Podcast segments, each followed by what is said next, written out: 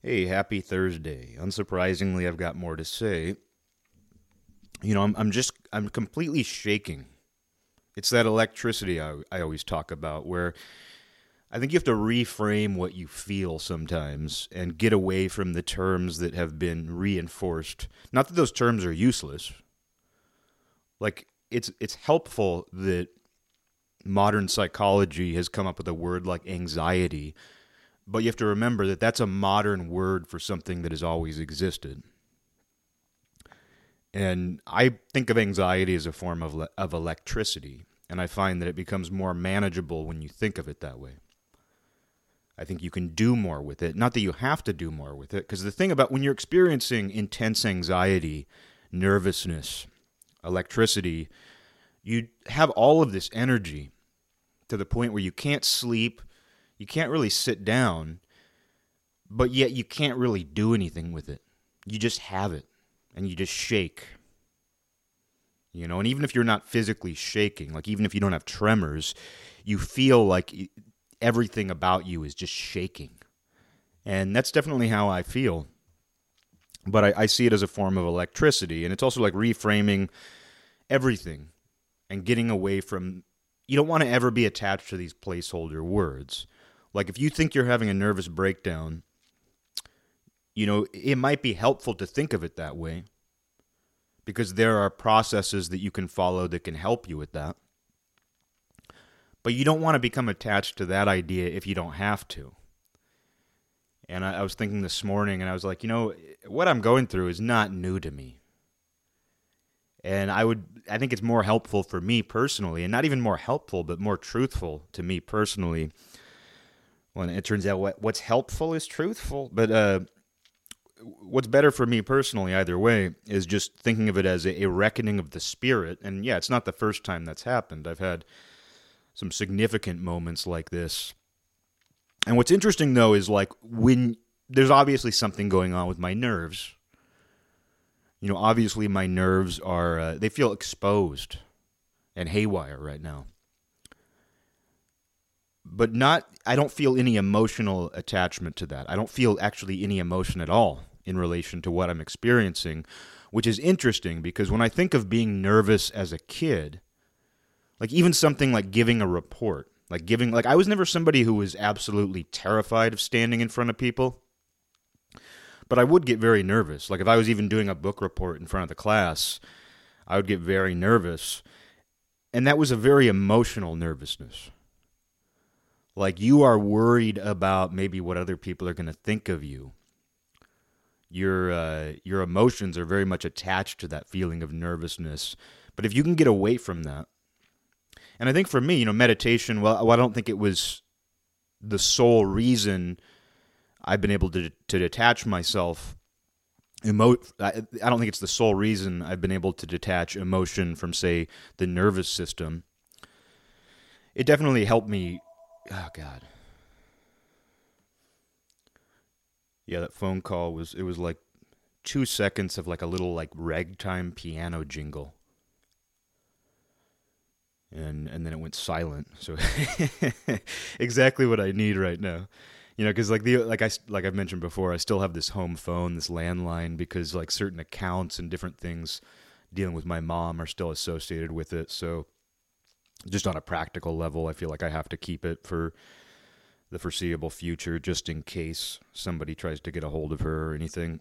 Uh, but pretty much everything that comes in is a robocall, and all the robocalls, like they say, they're coming from other cities in Washington State, and it's like usually someone like yelling in, in Vietnamese or just some sort of you know they're obviously all you, you, you know what a robocall is like but that one was weird. I've never had one like that. A lot, a lot of times i don't even answer them but it was like two it was like three seconds of like a ragtime piano jingle and then just silence. I mean obviously like a waiting tone like obviously they use piano as sort of a waiting you know tone like uh music but I, I, felt like there was some like like everything in your you know everything gets filtered through your current state, and so it, it seems somehow perfect that there was like a few seconds of like a ragtime piano thing, and then just cuts to silence. Like you can see where depending on what's going on with you, everything kind of gets passed through that filter.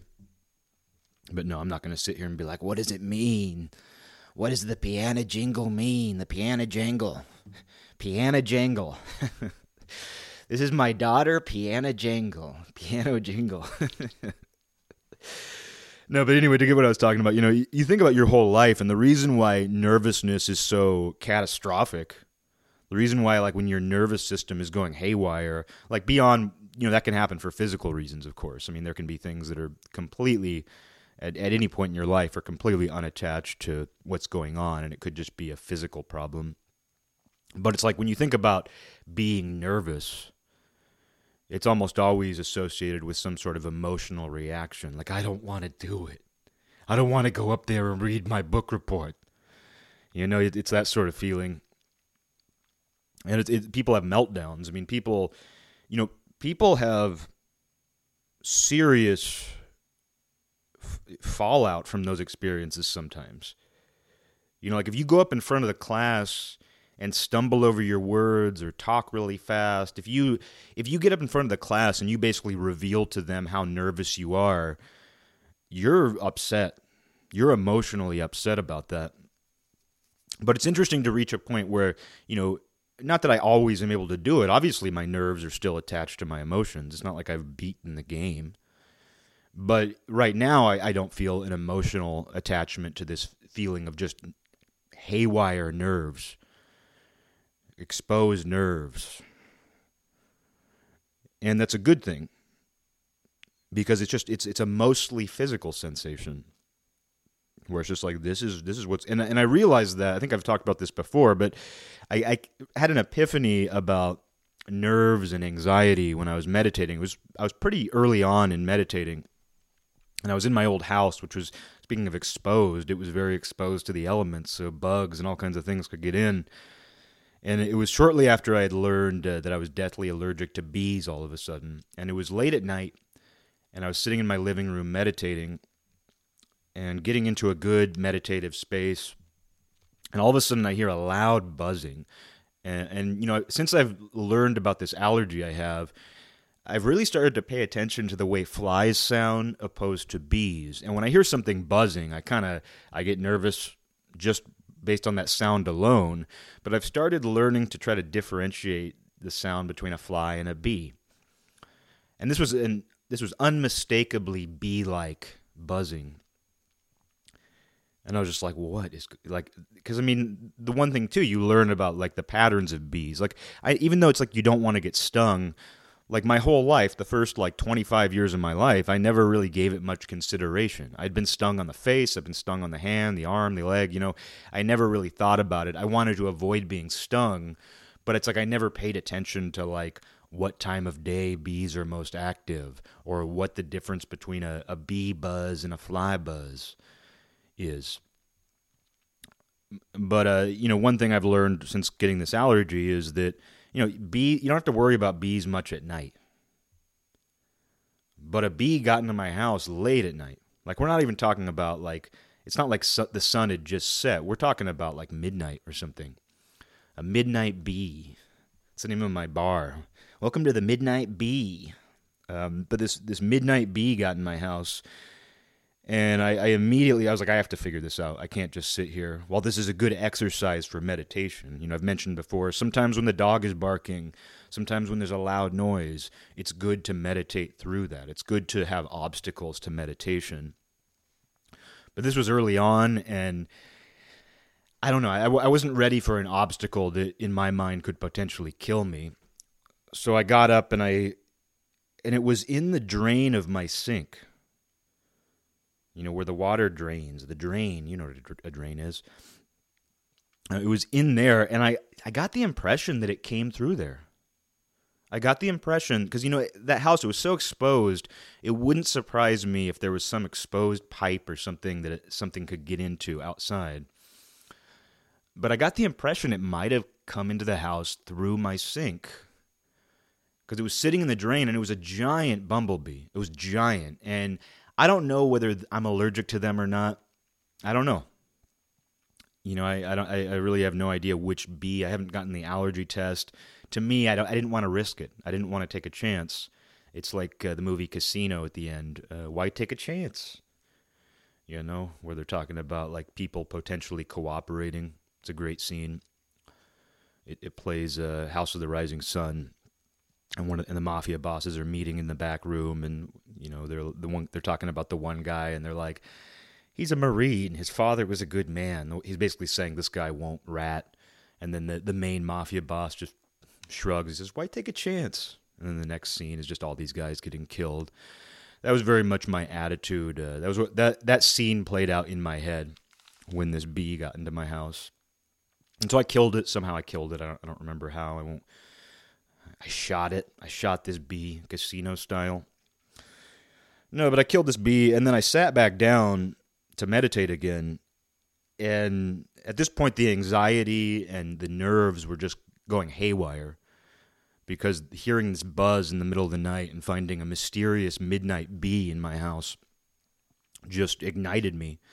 And so I was sitting there meditating, and it was really weird because I was able to get back into a meditative state, but it didn't alleviate the anxiety and nerves, but yet I wasn't feeling any emotional attachment to that. And I think this was really the moment when the word electricity came to me because it felt like electricity shooting up and down my arms.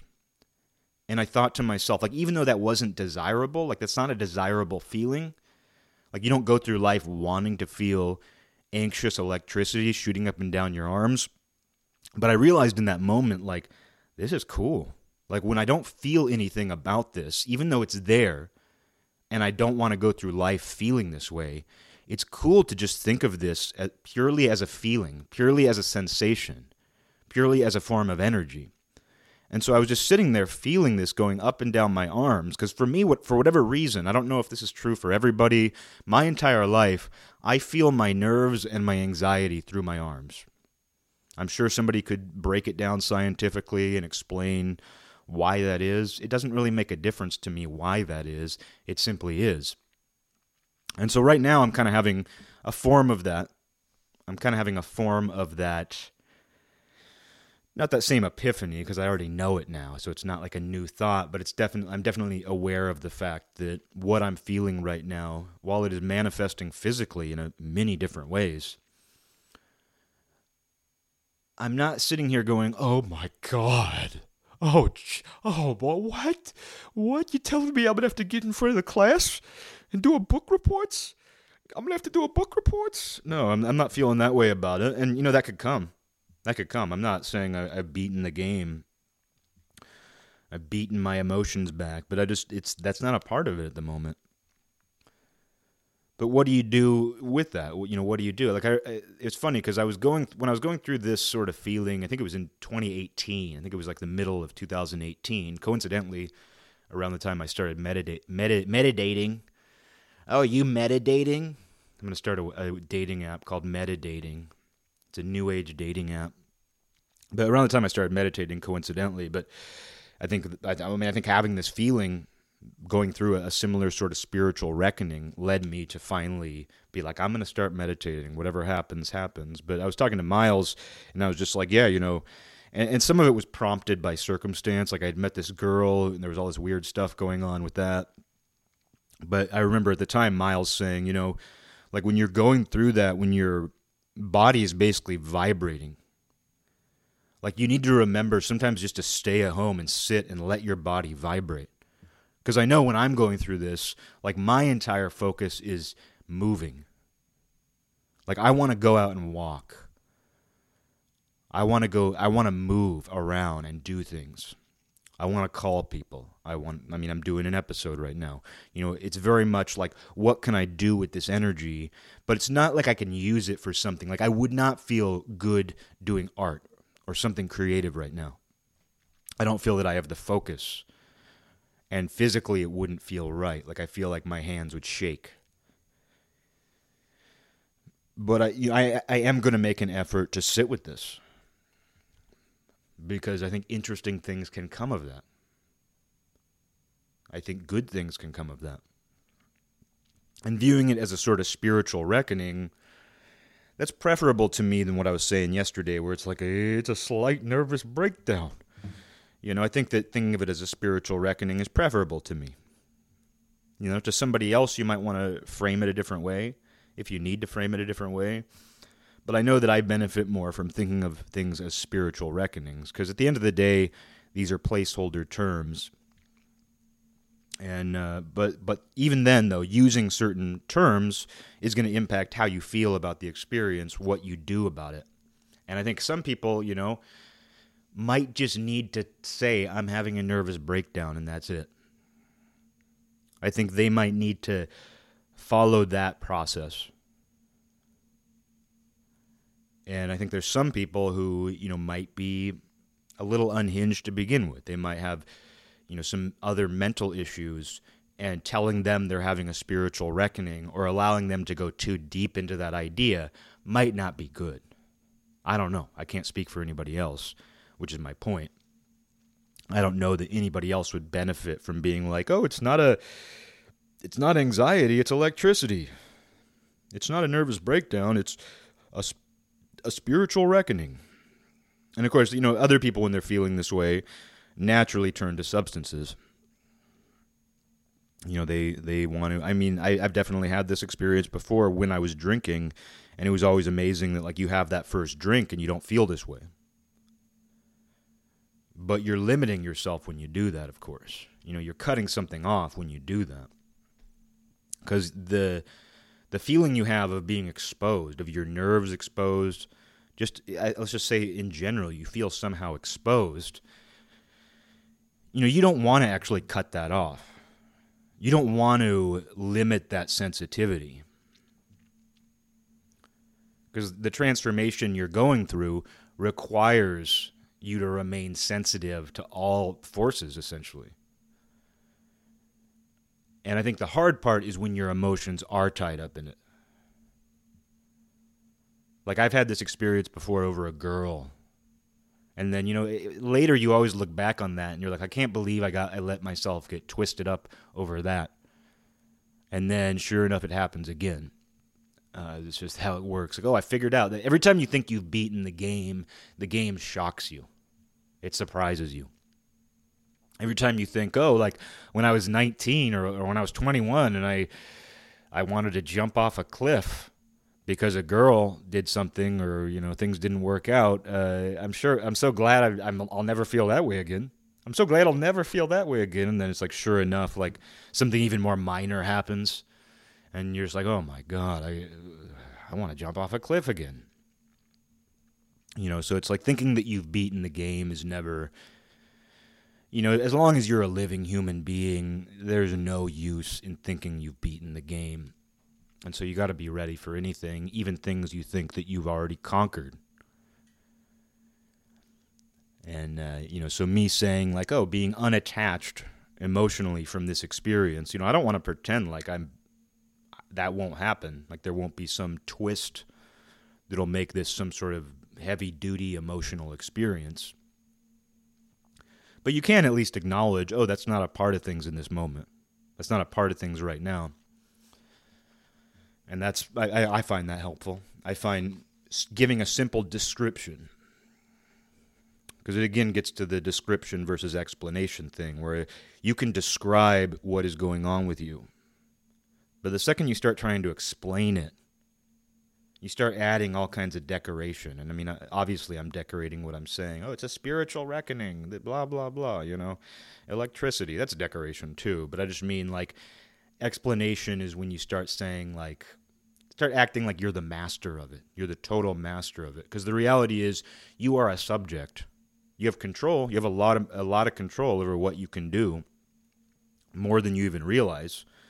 But you're also a subject and uh, that's that, that's the wonderful thing about it is it's not just something you need to control. Like when you are feeling extremely sensitive it means you absorb things. You are an antenna. Here this sounds very decorative. Can't avoid decoration though. You really can't you can't be a talking thinking human being and not add your own little decorations to ideas but I just try not to explain, and I, I just try to describe if I can. Um, but uh, yeah, you know, because the reason why people are so bothered by sensations like this isn't just the sensation alone, even though the sensation wouldn't be described as fun. It's that there is often some sort of reason for it. And I have my reasons for sure. Like, I have my human, practical reasons for feeling this way, in addition to probably larger things. But uh, so I, I wouldn't deny that myself. But it's like, it could be like something like a girl where it's like somebody's upset because of a girl. And you have to get away from that. Even though you'll go through that, it's like it's not useful to just I don't know. It's not useful to allow that stuff to like rip you apart again and again. And some people they let it get to them time and time again. They go through people, they never really let themselves sit. It's kind of like that idea of what Miles said about just like staying home and letting your body vibrate. Well, I will inevitably get out. I have things I have to do. And I just want to get exercise because exercise is important. You know that it's that goes on in people's relationships as well where some people they don't want to just sit home and vibrate. That's why some people are, you know, serial monogamous. That's why some people cheat on their spouse. That's why some people are polyamorous cuz they don't want to have any time where they just sit with themselves. And we do that in many ways. I mean, talking about like going out and drinking when you're feeling this way is a version of that. So many things we do are just an aversion to sitting with ourselves. And it's not an introvert extrovert thing either. You know, I don't think that it is. Um, I, I, I think it's actually something else because I think you know I I tend to be more introverted, believe it or not, and it doesn't make a difference as far as the way I handle this sort of feeling. It doesn't seem to make a difference to me. But yeah, no. So you can see this as sort of a spiritual reckoning. You can see it as sort of a, you know, just pure electricity going to your body. And what do you do with that? What do you do with that? Well, let it go, or I mean, let it flow and I mean, I think it's it's more likely to leave you. It's it's more likely to be easy come, easy go. If you go with that perspective. Like if you just let it hit you, if you let the lightning bolt hit you, if you let the current just run through you, I think it eventually runs its course. Something eventually happens, something eventually settles, or nothing happens. But it, eventually does kind of go somewhere you do kind of get unplugged. And so I think the the thing you have to do in these situations is just be there with it, not even confront it, because you don't need to confront it if it's already there. You know, but just uh, get into the mode of description. Because the second you start explaining things and like, oh, this is happening because of this, while that can be helpful to figure out, you know, psychological issues, causes, things like that, if there are causes, I think it, it can also encourage you to become attached to the feeling or attached to a certain way of framing the feeling. And if you can see the feeling in multiple different ways using multiple different phrases, you know, whether it's, I think it's helpful for me to think, oh, I might be having a slight nervous breakdown. Oh, I might be having a spiritual reckoning. Or it could be something else. I'm nervous, I'm anxious, I'm this or I'm that. You know, I think when you look at it that way, in these different ways, you start to see maybe not the whole of it, but you start to see the different dimensions of it better. And you always have to look back and say, like, what did people say about this before the current time? Because this feeling has always been there. You'll come across this feeling described in books, texts, stories.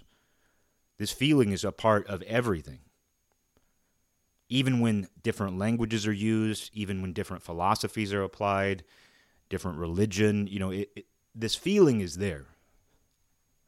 And the words change, the ways of understanding it change. But the description stays the same, relatively close to the same. I mean, everybody has their own take, everybody has their own experience. We are individuals on some level. But uh, you know, with the with the placeholders, you know, it's like while they can be helpful, the placeholders can give you a process that alleged experts have figured out. You know, I think you know it's like psychologists and, and people like that can help you. Therapists can help you. Spiritual guides can help you. You know, it's not like anybody has to fall into one category. There are processes for helping people through things. And that's the amazing thing about it is that no matter what time you're in, no matter what language you're using, no matter what words, no matter how a certain feeling is contextualized, people have always made it a point to try to walk other people through this process. They have always made it a point to help other people come out on the other side better, more aware, more maybe even a little bit more evolved. Because I think these feelings usually, like I mean, I because like I said, I've experienced this before. This is not new to me. While my circumstances right now are new, this feeling itself is not new to me.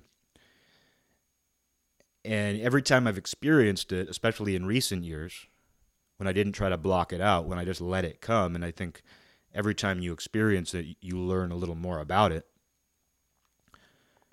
But you know, you know, in recent years when it's come, and it's not like it happens all the time, but you know, every couple of years maybe there's something that prompts this sort of uh, feeling to different degrees. You you realize like, oh, this almost always, this is almost always a significant part of some kind of transformation for me, uh, maybe a spiritual trans- transformation. It could be a personal transformation. It's all the same. I don't separate those things in myself at all. Uh, but it nonetheless signifies some kind of transformation. And that's great. I mean, that's what we want, right? You know, people are always looking to transform themselves, get tattoos. I know I, I know I make a lot of cheap shots about tattoos. I actually think tattoos are cool. I just know that tattoos are an easy cheat code to feeling different or thinking that you feel different.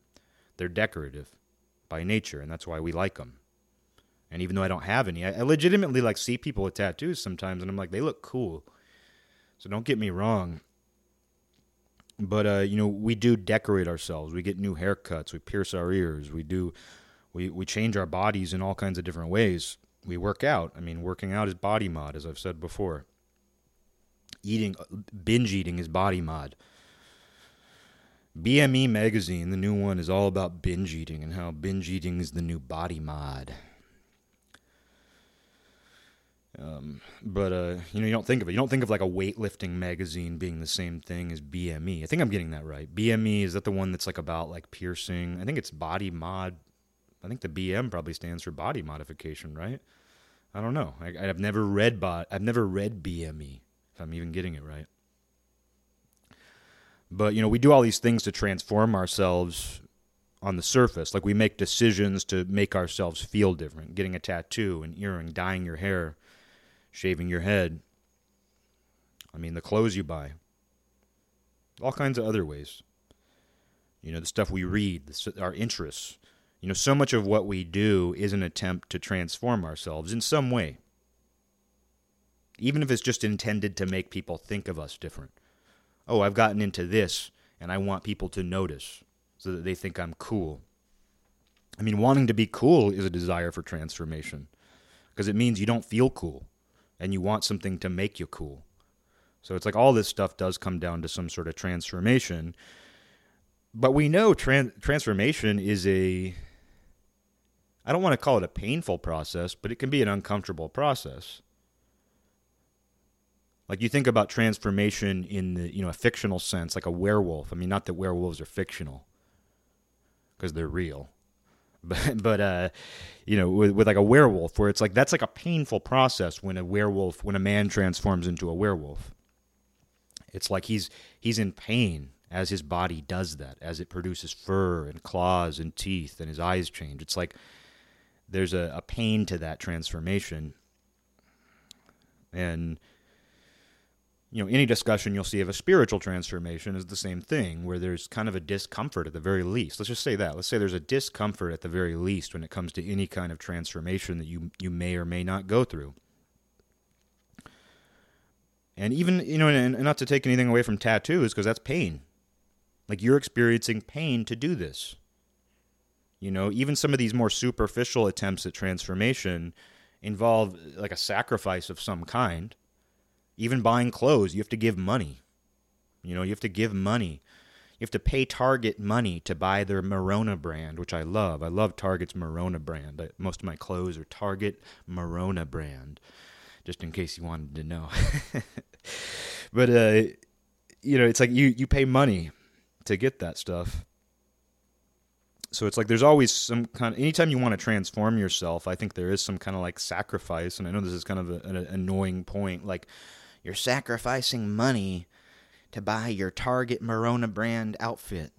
But it's true. I mean, so it's like I don't I'm not trying to downplay the ways that we just like casually try to transform ourselves, like makeovers. There's always some kind of sacrifice. With tattoos, there's pain. With piercings, there's pain.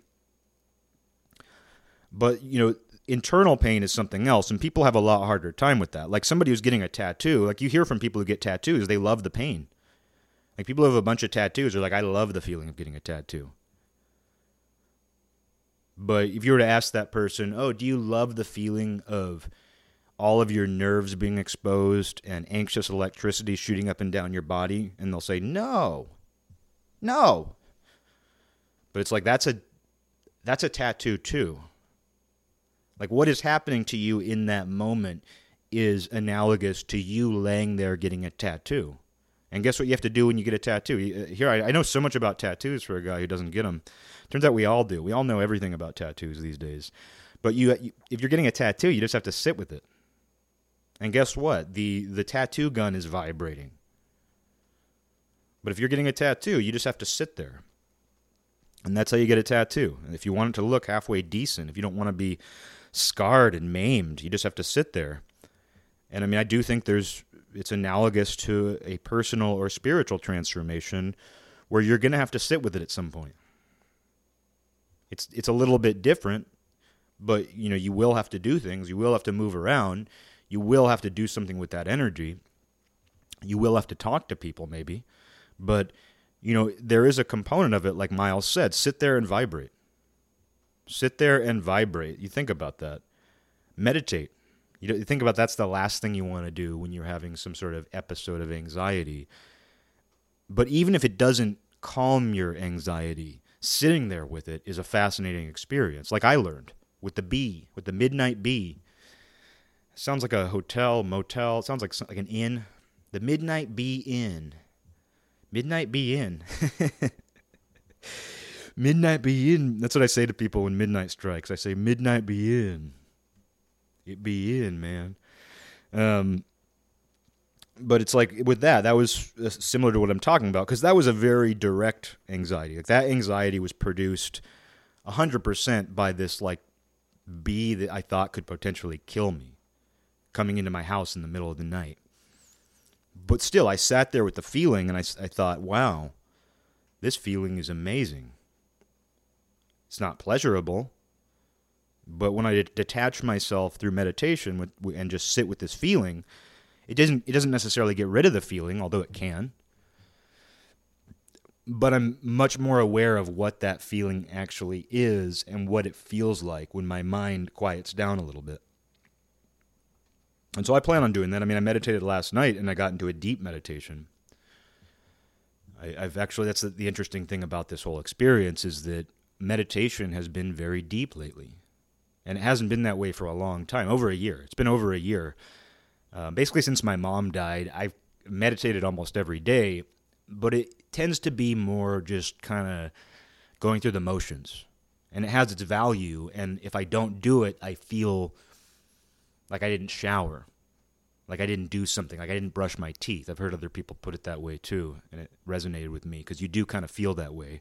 If you don't meditate especially early in the day there is this feeling where it's almost like I didn't do something that I'm supposed to do, and I feel kind of like grimy.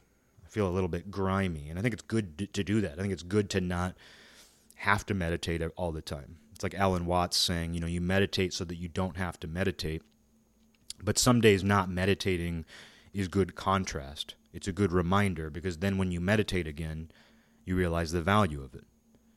And if you experience a given day where you don't have that grimy feeling of, I didn't meditate, well, that seems like the greatest success of, of all. You know, that seems like the best success of all. That you're not dependent on a daily meditation, and you can experience a purity without meditating in the morning and you know and and you don't have that feeling of not having done something you're supposed to do i mean that seems like it's the best of both worlds when you experience it but you have to meditate i think sometimes in order to get to that point so it's like the alan watts meditating so that you don't have to meditate idea um, but uh, with uh, going back to just the feeling itself though it's like you know you want to um, I, I don't know. Just lately, I have been able to get into a deeper state than I have in the past year, and that's interesting.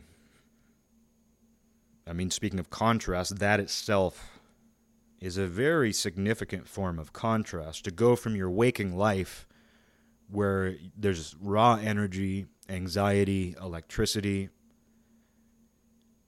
and then you sit there and you don't lose consciousness but you set you, you become separate from I don't know. I mean, it's hard to explain like that sort of transcendental feeling. Somebody asked me actually, someone who listens to this show asked me a few weeks ago, maybe a month ago, for tips on meditating. And first of all, like I'm I'm only three years in, not even three years in. I think it was like 2018, the middle of 2018, spring 2018, that I started meditating, and uh, so it's like I'm not an expert in meditation.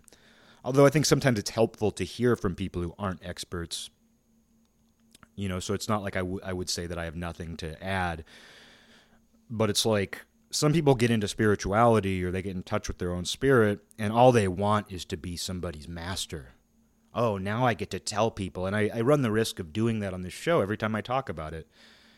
But some people they get into that mindset where like what they really want is some sort of like status associated with understanding the spirit they want to feel like a shaman they want to feel like some sort of guru or master and it's that's very attractive because it communicates confidence to people it communicates that you know what you're doing but when this friend of mine asked me about meditation which like none of my you know you know, very few of my friends have asked me for nobody really has asked me for advice on it. People have been curious, like I've talked to, but it's one of those things where it's like it's boring to talk about. Unless unless somebody is into it, it's one of those things it's kind of boring to talk about. Like somebody doesn't want to hear about running if they're not into running already or if they're not trying to run. Somebody somebody doesn't want to hear about cooking. Like I have friends who will talk to me about cooking and it's like I love that they're into that, but the reality is I don't care. Like I'm not into cooking. I'm not really I'm not a, a foodie as they say. And I don't want to discourage my friends from talking about what they're interested in. But when a friend talks to me about cooking, like knowing that I'm not into that, it is boring for me. But I also just let them do it if they need to do it. But you know, it's kind of the same thing with something like meditation, where it's like unless somebody is into that or they are they've communicated that it's something they're interested in you don't want to bore them with it and uh, but someone asking me like you know a month ago about it i was very careful like i gave him some information but i was very careful to, to let him know like i don't have all the answers on this i, I kind of found it in my own way here's what's been helpful for me because there are some just common approaches where it's like you know breath you know, I close my eyes. You'll hear other people. You, will hear these meditation experts, and there's of course all these different kinds of meditation. But you'll hear these experts say, "Oh, I keep my eyes open and I focus on an object." You know, there's object meditation. I close my eyes because that to me facilitates the experience. That connects me closer to what I want to be connected to or disconnected from by closing my eyes. So uh, that's my approach you know and I, there's certain mantras i don't feel like you can necessarily like plant a mantra in someone's head there's things that i heard some things i came across some things i came up with myself that i say and a lot of them sound silly unless they mean something to you and some of them don't like some of them are things that i've read in, in books about buddhism you know things that are typical i mean you think about om and that's a universal part of many mantras not just the sole syllable. All that that too. You'll you'll hear people just say om over and over again, but it's also part of longer phrases. And you know, it feels like almost a cliche to say that. You know, it feels like almost a cliche to like imagine sitting there and repeating om in your head or even incorporating om into a longer phrase. But the reality is, it does something when you do it. But if, if somebody hasn't found that on their own or hasn't opened themselves up to that on their own, telling them, like, oh, say, like, om, ah, hum, you know, whatever it is, it, it might not resonate with them and it might sound stupid. It might feel stupid. And that's fine. But I found in meditation that it's, it again goes back to like what I've said before about trying to invent your own words for things that are already established. And at some point, you just have to accept that certain words are the words. And who are you in your own little ego to try to like reinvent that idea? And God and love are those two for me. Because even though like I've never had a problem saying love, like I've never had a problem saying to my family or girlfriends, I love you, or even friends sometimes like I never thought of that word as something that you know I was into. And when people talk about it, it makes me go the other direction. But during meditation, I found that the word love did something. Like it it made me unfocus you know, this is just describing like the, sensation in meditation that's hard to describe, which I've described as kind of you're unfocusing but also focusing on something larger. It's like you feel your eyes, even though your eyes are closed, you feel like behind your eyes sort of relaxes, and there's this sort of expansive feeling. And it's un, it's a feeling of unfocusing from your vision. Like even though your eyes are closed, your your vision is unfocusing. But then in doing that, it's almost like you focus on something. Like your whole head feels like it's now focusing on something. Whereas normally your eyes feel like they're they're focusing on something, it expands, and uh, your eyes unfocus, and now your whole head is focusing on something. And then, depending on how deep, depending on how transcendental it gets, that can actually become your entire being just unfocusing to the point where you are now a part of everything. And I'm not kidding you. You know, I know like you explain this to people who are atheists or very secular minded or you know into science and they'll be like well the neurons in your brain are doing this and it, well what's really happening? They explain to you. And they they're skeptical which is why you have to be careful about who you talk to about it. But i mean this is something people have done all over the world for eons.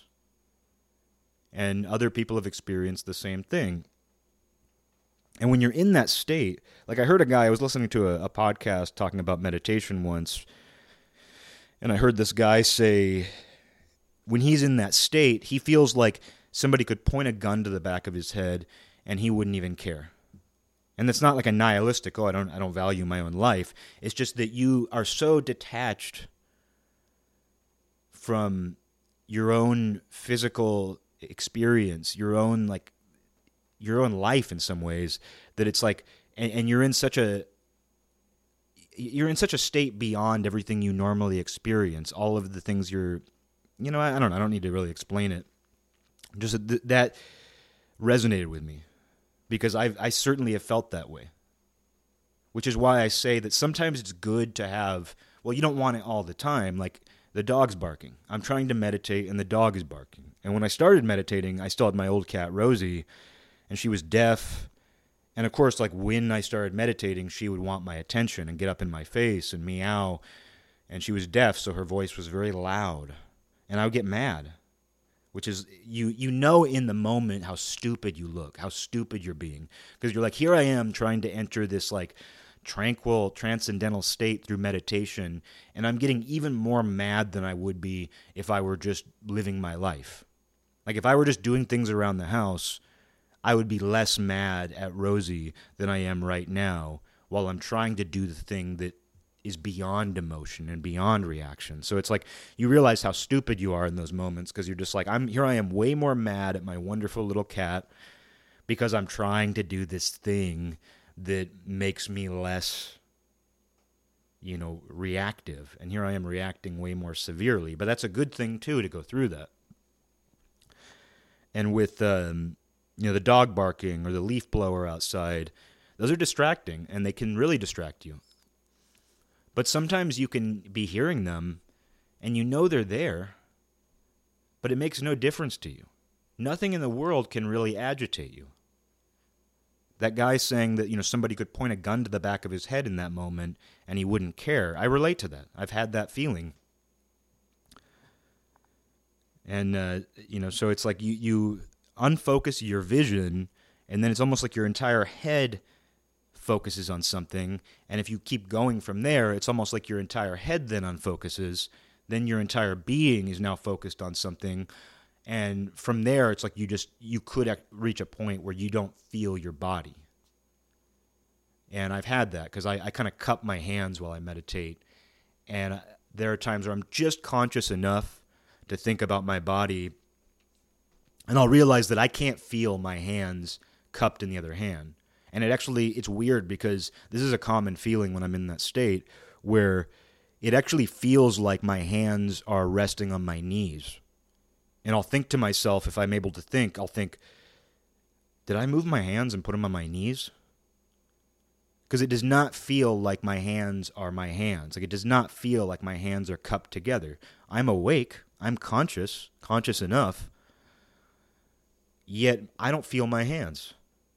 My hands don't feel like they're doing that thing that I know they're actually doing. And that's just a weird feeling. And that's kind of what I mean when I say, like, you end up transcending your be your your being and it's like you unfocus but in unfocusing you're focusing on something larger and then you reach a point where there really is no focusing and unfocusing but anyway long you know just to get back somebody asked me for advice and i was like this is i have to be very careful about this because i don't want to act like an expert i want to give very practical advice I don't want to plant any seeds in somebody's head because what led me to meditation was not another person directly telling me what to do. And I tried to get a couple people to help me.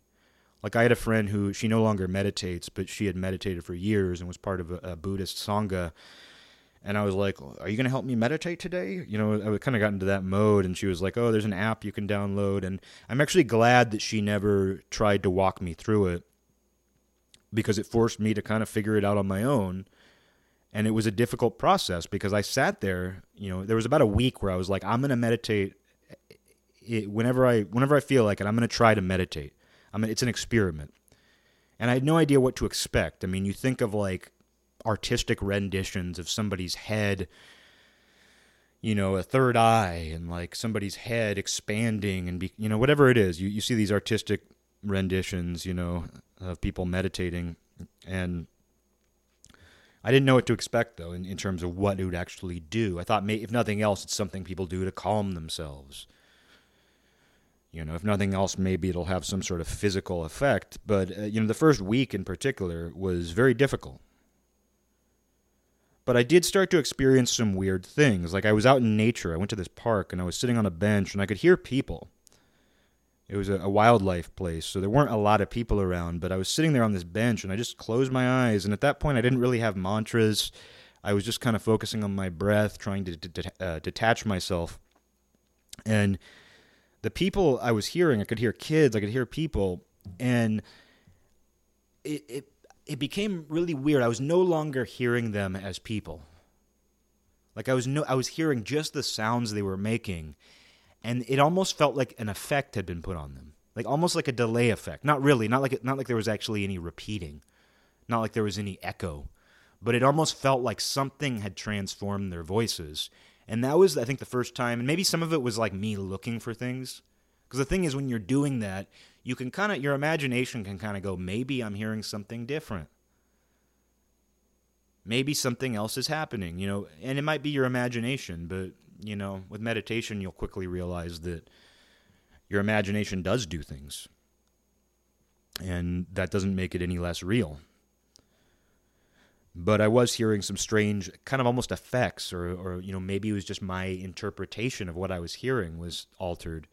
And that made me go, okay, something is happening, but I, it's not entirely what I'm looking for. And then I just kept it up. You know, I, I got into, I meditated, you know, pretty regularly. I wanted just to force myself to get comfortable doing it. and I don't feel that I really entered a state. And there was one time where like I was sitting there late at night and I thought about every single person I knew. And I didn't mean to. Like I was sitting there and my mind just started racing and it just like almost like flipping through index cards. It was almost like I thought of not eh, obviously not every single person I've ever met, but all of these people, people close to me, people not close to me. I didn't analyze them. I just kind of like went through and just had like brief thoughts about each one. And it wasn't what I wanted though. I didn't want meditation to be that. But it was like, okay, well, you know, my mind is racing. And what you learn through meditation is that your mind will race, especially early on, but you're not actually, it, and it will feel like your mind is racing, but you're actually probably experiencing your normal rate of thought. But because you are meditating or trying to meditate, you're way more, there's that word sensitive to what's going on. What's going on is way more apparent to you, and your mind does race all the time which leads people to meditation. The fact that you're always analyzing, you're always thinking, you're always jumping from one thought to the next. But in your waking life, you're so consumed by your waking life that you don't think about that fact, that your mind is racing. So when you sit there with it, with your eyes closed in a sitting position, something that's very difficult to do, like I don't sit cross legged on the ground, I sit in chairs or even couches I make sure that my back is straight, that I'm supported, but I, I have back issues. You know, I, I haven't gotten comfortable on the ground. Someone could say that's not, it's not pure meditation because you're not sitting on a pillow on the ground. Okay, I can I can live with that. Um, but uh, you know, because you're sitting there with no sensory input, no stimuli, you're now forced to see your brain operate the way it normally does, and that can be shocking that can feel like you're experiencing a lot more than you do normally. And so it's important to remember that that it's not that meditation is making your mind race. It's that your mind is racing to begin with, and the act of meditation is making you so much more aware of that. It is raw. Something to consider if you try meditating. But I don't want to make this me like walking anybody through meditation because I don't feel qualified. I was honored this guy asked me. I was honored uh, he asked me, and I won't I won't name him because that's kind of a personal thing. Asking for advice about something. Um, uh, but I was honored, but I was also humbled because I realized, like, first of all, I'm not in a position to teach somebody to do this, and I recognize that everybody's path has to lead them to that. But if you find yourself thinking, like in the back of your mind, I should really try meditating, I would say go for it because I had that feeling for a long time. I was on this spiritual path. You know, I knew I was on a spiritual path, which, like, you know, I say that, but it's like I think we all are. You know, I, I truly do believe everybody is on one, whether they acknowledge it or not. Whether they use, like somebody experiencing a nervous breakdown who uses those explicit terms, to me, is going through a spiritual crisis, whether or not they want to call it that. So it's like I see spirituality as something that impacts everybody's lives, but it's not my job to convince them of that because spirituality, it turns out, is another placeholder. But anyway, so you know, it's it's um, what led me there. Nobody could have told me to do that. Nobody could have told me it's time. It's time for to, for you to meditate. But I was just on this spiritual path, and I I dabbled in so many different things and hadn't really found like the perfect complement to what I was learning both in terms of like my own experiential knowledge as well as just what I was paying attention to, what I was reading. You know, I hadn't really found the right complement. Because I do think you need some sort of ritual, but it doesn't have to be lighting candles. It doesn't have to be, you know, dressing up in beads and robes and it doesn't mean having a séance necessarily. Not to take anything away from those things if they are part of what you do, but for me, I knew there had to be something else. And I think what meditation actually is, it's turning yourself into the ritual. You become the ritual object. And you don't need anything else to do that. You don't need beads. You don't need candles. You don't need books. You might need a little bit of guidance. You might need a little bit of help to get into that state, to learn the value of it, to learn that you can do it. Because I think that's the thing, is you go into it. And I was skeptical. I was like, I don't know if this will actually produce anything. I don't know if this will actually do anything for me. I don't know if I'll actually reach a transcendental state. And then when you do, you're like, I can't believe that happened. I can't believe that in my sober, waking body, I experienced that. You know, that's the sort of feeling you end up having if you stick with it and you have those breakthroughs, because breakthroughs are important. You know, like Buddhist teachings, different teachings will tell you don't get attached to the sensations, don't get attached to the epiphanies, don't get attached to visions. And that's important. I think that's true. But those things help you stay committed. Like if I didn't experience breakthroughs fairly early on, I don't know that I would have stuck with it like having phrases come to me that didn't feel like they came from me. Seeing like brief visions of things that I didn't imagine. They came to me in the same form that your dreams come to you, but they were brief visions in waking life while meditating. Those things told me something is happening. And while like some phrases came to me that I wrote down, and I would early on in meditation I wrote things down more. But uh, you know, while I completely understand the idea of not being attached to those, because you know, at the end of the day, I don't think that is what it's about. I don't think the idea is just to like be entertained, to go to the movies, as they put it. Spiritual attachment, spiritual materialism, all those phrases are used to describe people who try to retrieve something from spirituality that they can use. Which I think is inevitable. I think you will inevitably do that, but I think you have to not try to do that. I think you have to not do that on purpose, where it's like you're you're you're going into the spirit world to bring something back, something material back that you can use. You know, I think you have to be careful not to make that your point. If it happens, it happens. I think it's okay for that to happen, but I see those things, I see them very similarly to the way I see synchronicity, where you don't want to hold on to every synchronicity and be like, here's what happened to me, and let me tell you about it.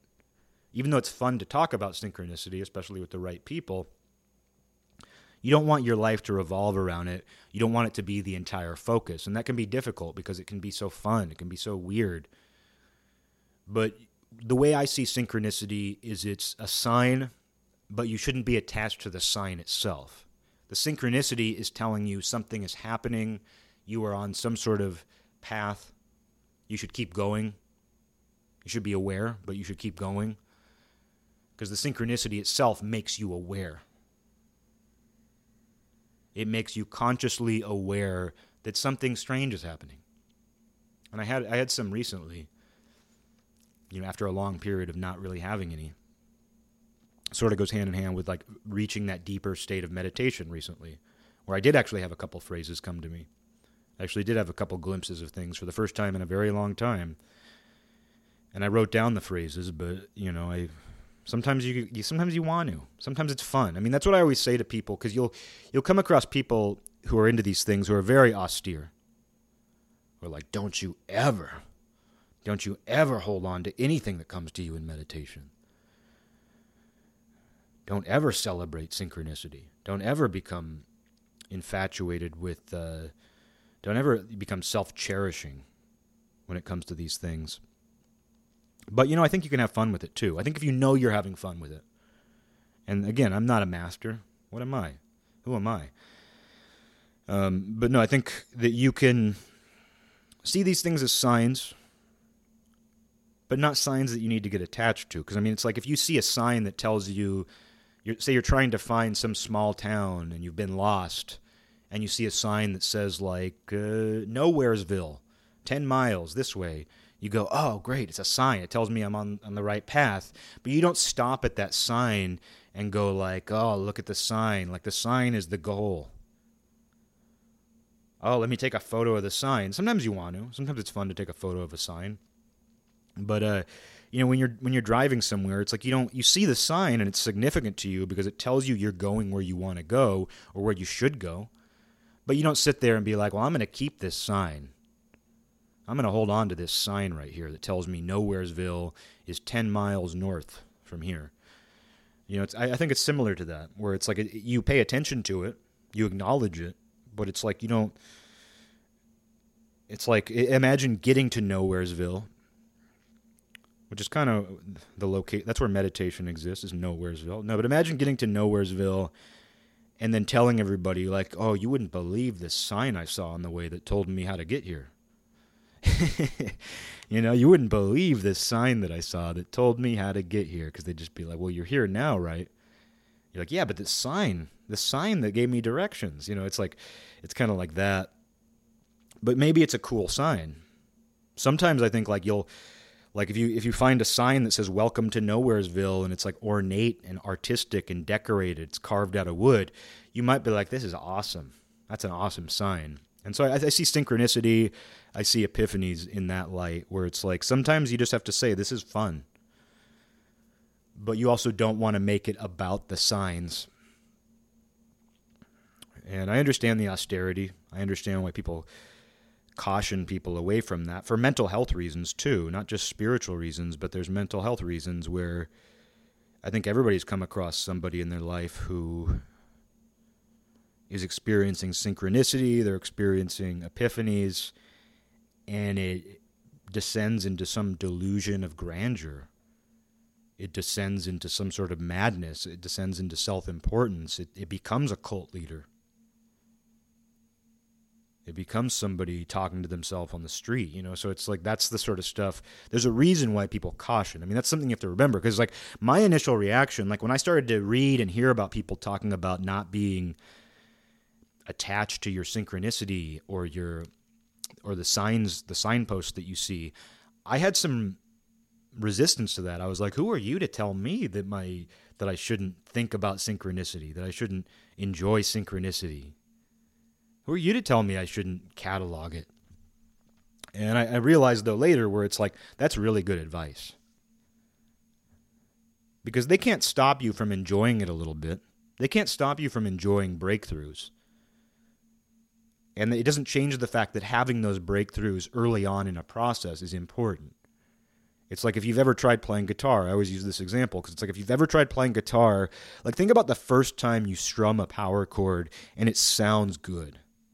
Like I got my first guitar and nobody taught me how to play, and I kind of had it in my mind that I was going to like learn myself and be some like new innovative guitarist or something like some experimental guitarist who did things his own way. But I still remember the first time I learned just the standard like power chord. And I was just like, holy, sh-, like in tune.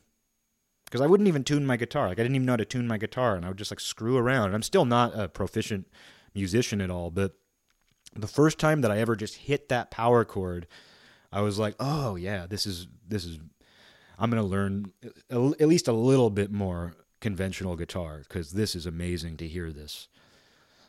And I think it's kind of the same thing with breakthroughs in meditation or spiritual practice, where sometimes you hit that power chord and you go, oh, okay. Sometimes you have a little breakthrough and you say, oh, okay, this is something. And that makes you want to keep doing it. Like, I, I think that if I never hit that power chord, if I never hit that standard power chord, I don't think I would have even kept playing guitar because you reach a point where you're just worming around, you're noodling around. And even though there can be value to that and you can actually be very creative in that way, sometimes you just need a something. You need some a breakthrough. I mean that's why I always use that phrase because it feels like a breakthrough that makes you go, "Okay, this is something." And it doesn't mean you should rest on that. It's like, "Oh, I'm only going to play that power chord by itself for the rest of my life." No, you're not going to do that. You know, you're not just going to play one power chord the rest of your life, but it does make you realize that you're on track. And so that's all it is. And it, and it also makes you want to keep doing something because it gets into the idea too where it's like even though I try not to think of spirituality and meditation this way, if you keep doing something and you never get good at it, you don't really want to keep doing it. Unless you genuinely enjoy the process. I mean, like there's people who suck at drawing who nonetheless keep drawing because they just enjoy like drawing stick figures or something chances are those people will eventually get better, if not good. But still, there are people who do things poorly just for the sake of it. But I think for most people, if you never improve at something, if you never tap in to something, you don't want to keep doing it. And it's, you know, even though med- meditation is this transcendental thing, it's the same for that as well, where it's like if you are just sitting there and your mind is racing, you're bored, you're sitting, you're spending a half hour and nothing ever happens, nothing ever changes. You never experience it, you never experience anything else. Are you going to want to keep doing it? So I think those things, those signs, are often a, a, a sign that hey, you know, it's just it's reinforcement. It reinforces that you're doing something you want to do. And then when you go through a year like i did with very few moments of true transcendence you don't stop doing it because you know why you're doing it. You know there's something to it. And even though you don't necessarily reach that state that you want to get into you also don't make it about that. It's not about that. And that's why i say like sometimes it can be more devotional. Because trying to get into that transcendental state every time you meditate, well, that's a form of that attachment. That might as well be going to the movies. That might as well be a drug. Like, if you want to reach that transcendental state where you no longer feel your hands where you feel unfocused but yet focused on something beyond you. Like if, if you have to get in that state every time in order for it to be a meaningful meditation to you well you're getting attached to something. You're getting attached to some sort of sensation which is spiritual materialism spiritual attachment. So and even though you need that i feel like to want to keep meditating it's like you never want to be at a point where you expect that or demand that out of the experience. So going a year without much of that at all was fine for me because I was like, I don't expect anything beyond this. And then when you get into that state of mind again, you go, uh, it's still possible. It's still possible to feel that, to experience that. So that's cool. It's and you know, and that's at the end of the day, if that's all you think, like at the end of the day, if all it is to you is cool, that's pretty cool. And these things are, are worth thinking about when you're going through some sort of reckoning. Because at the end of the day, I think that's what I'm experiencing. I'm experiencing some kind of reckoning a spiritual reckoning, a psychological reckoning, a bodily reckon- reckoning, a transformation, discomfort. And, you know, while there is a certain amount of worry, there is a certain amount of maybe even terror at moments, it's not bad. And if you can be going through something like this, if you can be going through something where your nerves are raw, you feel exposed, and you can say that it's not bad. It doesn't have to be good, but sometimes things simply not being bad, sometimes things simply not being miserable are a real success. And if you feel success even in difficult moments, it makes everything more manageable. And I'm in the middle of something. So I, I am not trying to sound like I know what I'm talking about or I even know what I'm going through. You know, I, I, I don't plan on doing these every day. And, you know, I said yesterday that I don't plan on talking about this indefinitely. But I also don't feel that I really have a choice right now. Because I do have things I want to say about it. I do have things that you know, I think talking through this in this way is part of the process. And while it's important to be silent, it's important to keep to myself too, because that's an important part of this. I think describing it, relating it to previous experiences, relating it to other people's experiences. Because what I'll say too is the, the phrase dark night of the soul is popular. And I've experienced the dark night of the soul in 2017 positively. Probably the darkest night of the soul that I've experienced to date and I don't want to pretend that something dark as dark or darker won't come. You never want to think that. You never want to think that you've experienced the worst of it and be shocked when you experience something worse. But in terms of a spiritual crisis 2017 was the peak of it to date and you know with that you know there there's the phrase dark night of the soul and the dark night of the soul almost always whenever anybody discusses it they almost always discuss it in the context of a great spiritual transformation in their own life that did end up being for the better. It was an ascendant transformation. Because if you're in the dark night of the soul, really, I mean, your option is to go deeper into the abyss or to ascend. And ascending could be neutrality, it could be something that's kind of just in between. And you have to remember that that is success too. Just getting out of that feeling of the dark night of the soul is itself a success, even if you barely crawl out, even if you're just barely above it. It's not like you have to go from zero to 100, you know, or, or negative 100 to positive 100. It's not like you have to, it doesn't have to be that dramatic. Just even an incremental improvement. But you'll hear people talk a lot about the dark night of the soul to the point where it's even a cliche in occultism and spirituality, in New Age discussion. And there's a reason for that, though, because that accurately describes the feeling that you have. And 2017 was very much that for me. I feel like I've had little glimpses of it. I might be having a little glimpse now, but I don't feel that I'm having the dark night of the soul right now. And I don't want to say that with any hubris, arrogance, or overconfidence. But it doesn't feel dark. I think that's what I'll say about my own mindset right now is it does not feel dark. But I'm very aware of darkness. I'm very aware of, of the potential for that. And so I don't want to trick myself. I don't want to lie to myself. But I think in acknowledging that, hey, you know, right now, it doesn't really feel like the dark night of the soul again. It just feels like certain sensations are heightened, raw, and uh, I have to respond to that accordingly or not respond. You know, like Miles said, like sitting and letting your body vibrate. Because that seems so foreign to us. It seems so foreign when your entire body is shooting with electricity, when your arms are shooting with electricity. It seems so foreign to just sit there and let it happen because you're so distracted by it. But you know, it's perfectly fine and good to do that. It's perfectly safe. You know, it's like uh, I don't listen to Ram Dass a lot. I'm not a Ram Dass guy but I like him. Like I always enjoy listening to him when I do. It's just it's very rare, and obviously Ram Dass was a pivotal figure, um, connected to some of the things that I'm into. You know, so it's like I would never. I mean, I'm I think he's great. He's just he just I guess Ram Dass. He's not one of the people who speaks to me personally necessarily, like in the same way Alan Watts does. I think you I think people connect to you in different ways, but Ram Dass has a lot of great insight, and I was listening to him.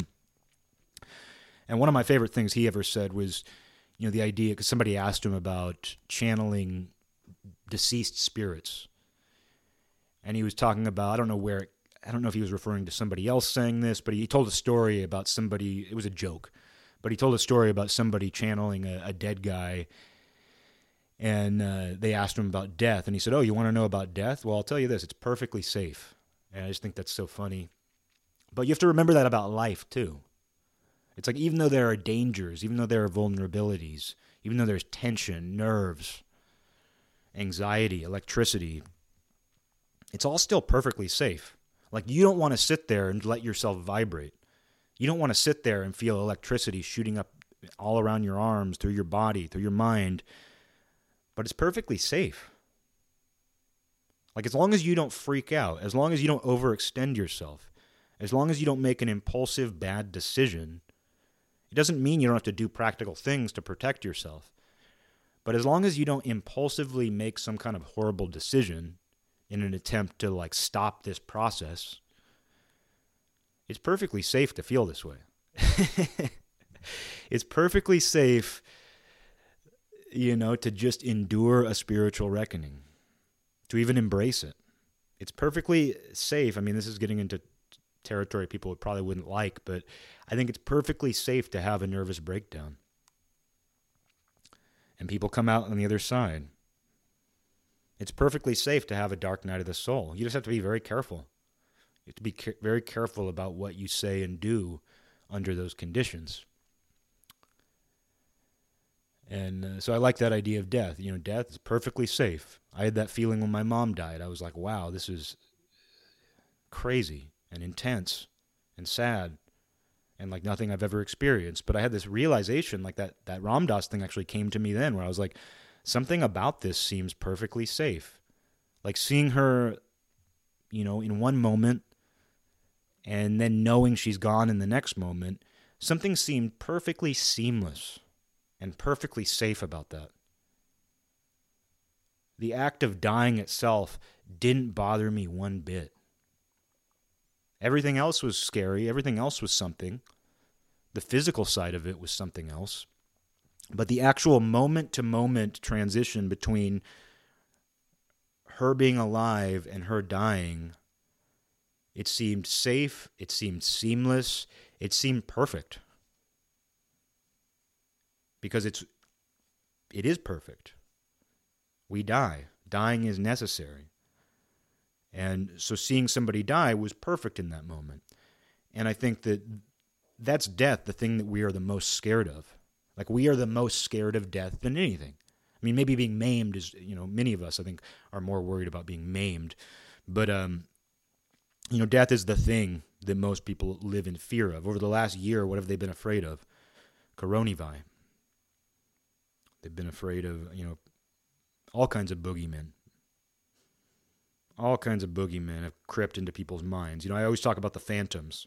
I always talk about the little voices who, when you say something, you hear this little voice who says, That's not how it is. Oh, you're a hypocrite. Yeah, well, I think this about you. you know, the little phantoms that everybody has. It's not some schizophrenic delusion. Everybody has these little voices. They're, they're subconscious, however you want to frame it. What you think other people are thinking even if even if it's in your own head you know we think that way. It's the shower arguments people talk about. It's that kind of thing. And so i think in the last year people have had a lot of opportunity for their phantoms to grow loud. And they see boogeymen but a lot of it does revolve around fear of death. Like coronavirus has made people constantly afraid of death. And i think it's important to remember what people were saying a year ago I mean, it hasn't even been a total year yet since lockdown. But I was seeing things like people saying, when you run errands, don't go to more than one store at once because you're going to track it to the different stores. Don't wear surgical gloves because it'll live on the gloves. You know, there were a lot of things going on that were really hysterical for a while there. And now I don't think anybody pays that any mind. Like, I don't think there's anybody who goes, okay, I'm going to go to the grocery store, go back home, wash my hands, go to another store, come back, wash my hands, go to another store. You know, I don't think there's anybody who's doing that. Yet I saw people saying that adamantly last April, maybe May, you know, eh, where people were saying if you're going to go run errands, don't go to more than don't run multiple errands at once because you're going to kill people. In the last year, the entire narrative has been if you do the wrong thing, you're going to kill people. You're going to kill the people you love. You're going to kill yourself. And I'm I'm not an anti, you know, I'm I, the truth is like I I don't I don't view coronavirus as a hoax. I may have had it. I may have been impacted by it as I've talked about. I don't view it as a hoax. You know, I'm I'm willing to take it at face value more or less and just say this is something that I have to react to. I wear my mask where I have to wear my mask. I don't wear it where I don't have to wear my mask. If I'm walking on the street, I don't wear my mask. I avoid people. I don't wear my mask on the street. I'll wear it into places. I'll wear it around people who are uncomfortable with people not wearing masks. But you know, with that though, like the entire narrative has been you're going to die, somebody you love is going to die, you're going to kill people, you're going to kill strangers, you know, it's just this massive fear of death, which makes complete sense because this thing is, you know, said to be deadly. I'm not even trying to challenge the motivation for that, but I'm still, the point I'm making is that it's been hammered into our brains in the last year to fear death. And especially early on during lockdown, it was like everybody was death obsessed. It was the most morbid time I've ever experienced on a, a societal level. Complete and total morbidity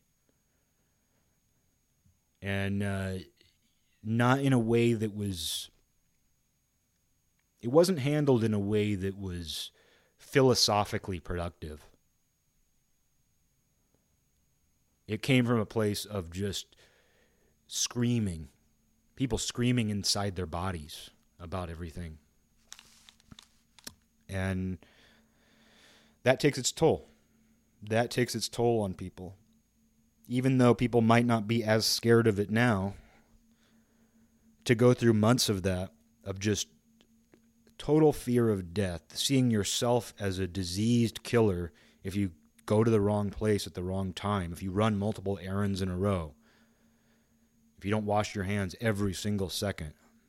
I understand why they encourage people to do that, and I'm not questioning that. I'm just saying that, like, you know, philosophically, it's not sustainable. And there was real no conversation about what to do in case, what if death happens?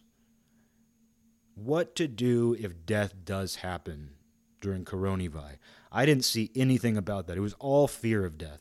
Every single second, every single ounce of energy was was spent on fear of death.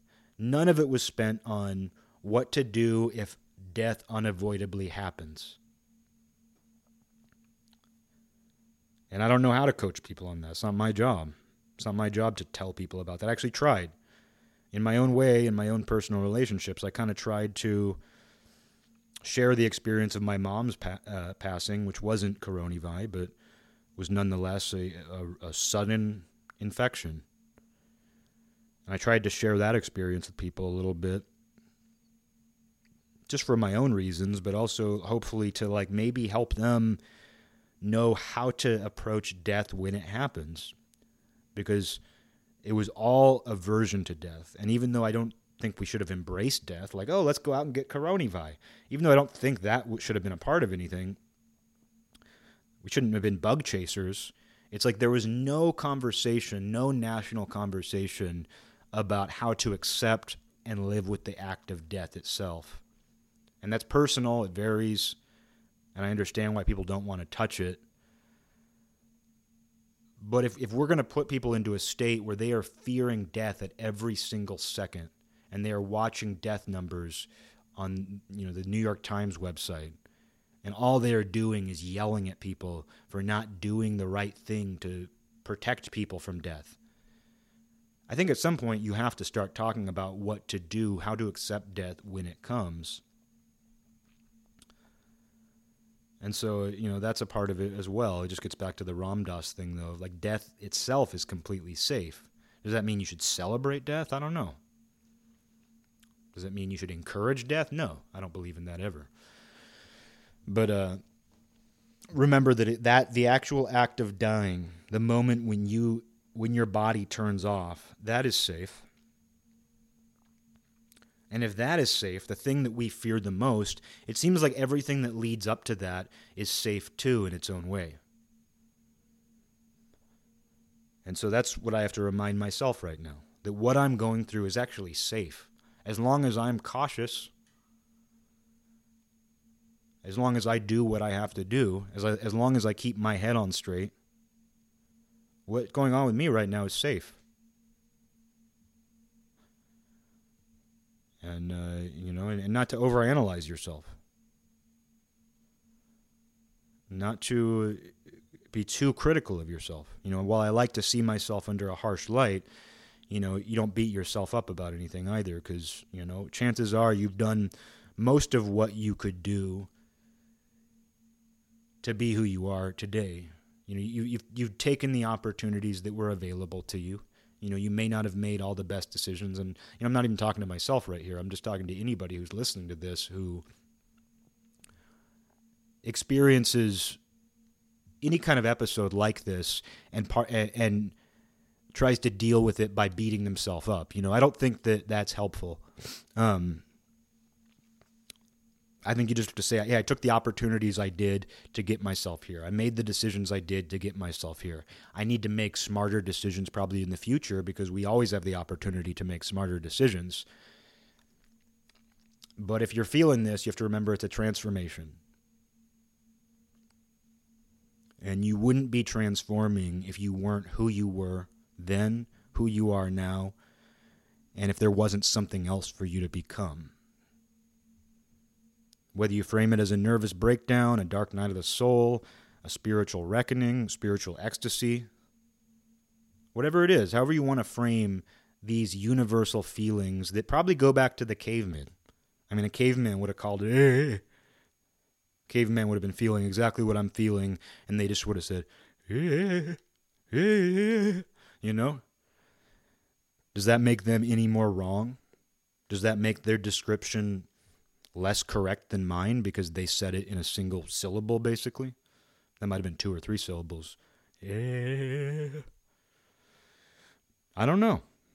I do not know. But I know that I, I this this experience has been documented. People have shared it in their own ways, in their own times. People are going through it right now in different ways, but it's still kind of the same thing. As far as I know, it's kind of the same thing. So it doesn't matter what phrases, doesn't matter what you even do about it. But I think if you understand that who you were led to who you are, and who you are now is going to lead to who you are next. That's a helpful way of looking at it because you understand that there is an evolution. You understand there is a transformation. And you should never take that for granted. You should never take a transformation for granted. So, yeah, you know, I'll probably have more to say about this. Probably. I shouldn't try to say that I won't. I shouldn't try to say that I won't. Uh, but that's all I have for now.